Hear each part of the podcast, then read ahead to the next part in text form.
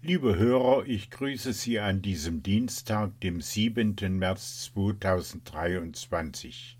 Die heutige Tageslese steht im Römerbrief Kapitel 7, Verse 14 bis 25.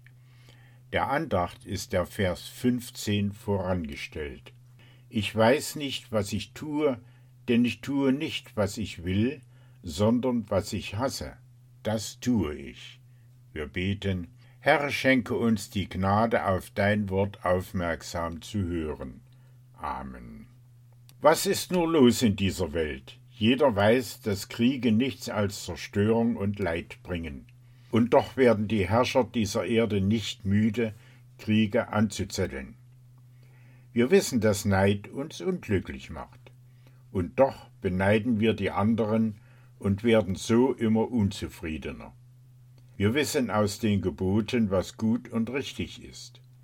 Wir wenden dieses Wissen zwar bereitwillig auf andere an, doch selbst handeln wir anders. Was ich hasse, das tue ich. So klagt der Apostel Paulus. Scheinbar leben wir wie in einem Rausch. Die Sünde versetzt uns in diesen Zustand. Das haben wir gestern in der Tageslesung erfahren, zwar wollen erlöste Gotteskinder nach dem inneren Menschen Gott dienen und ohne Sünde leben, doch in sich finden sie noch diese andere Kraft, die weiter gegen Gottes Willen kämpft. Folgendes sollen wir lernen. Christen sind gleichzeitig Gerechte und Sünder.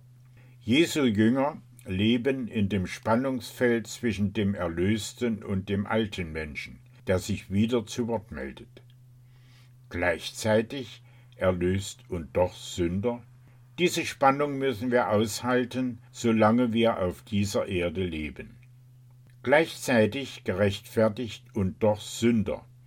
Diese Erkenntnis hilft uns verstehen, warum die Gemeinde der Gerechten noch unter den Folgen der Sünde stöhnt.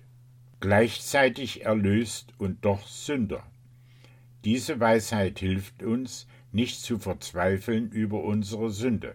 Sie hilft uns, erneut zu unserem Heiland zu gehen und um Vergebung zu bitten, wenn das Gesetz der Sünde mal wieder das Steuer in unserem Leben übernehmen will.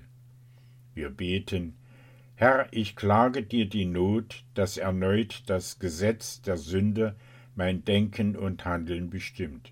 Erlöse du mich von diesem todverfallenen Körper. Amen. Gottes Segen sei mit Ihnen. Amen.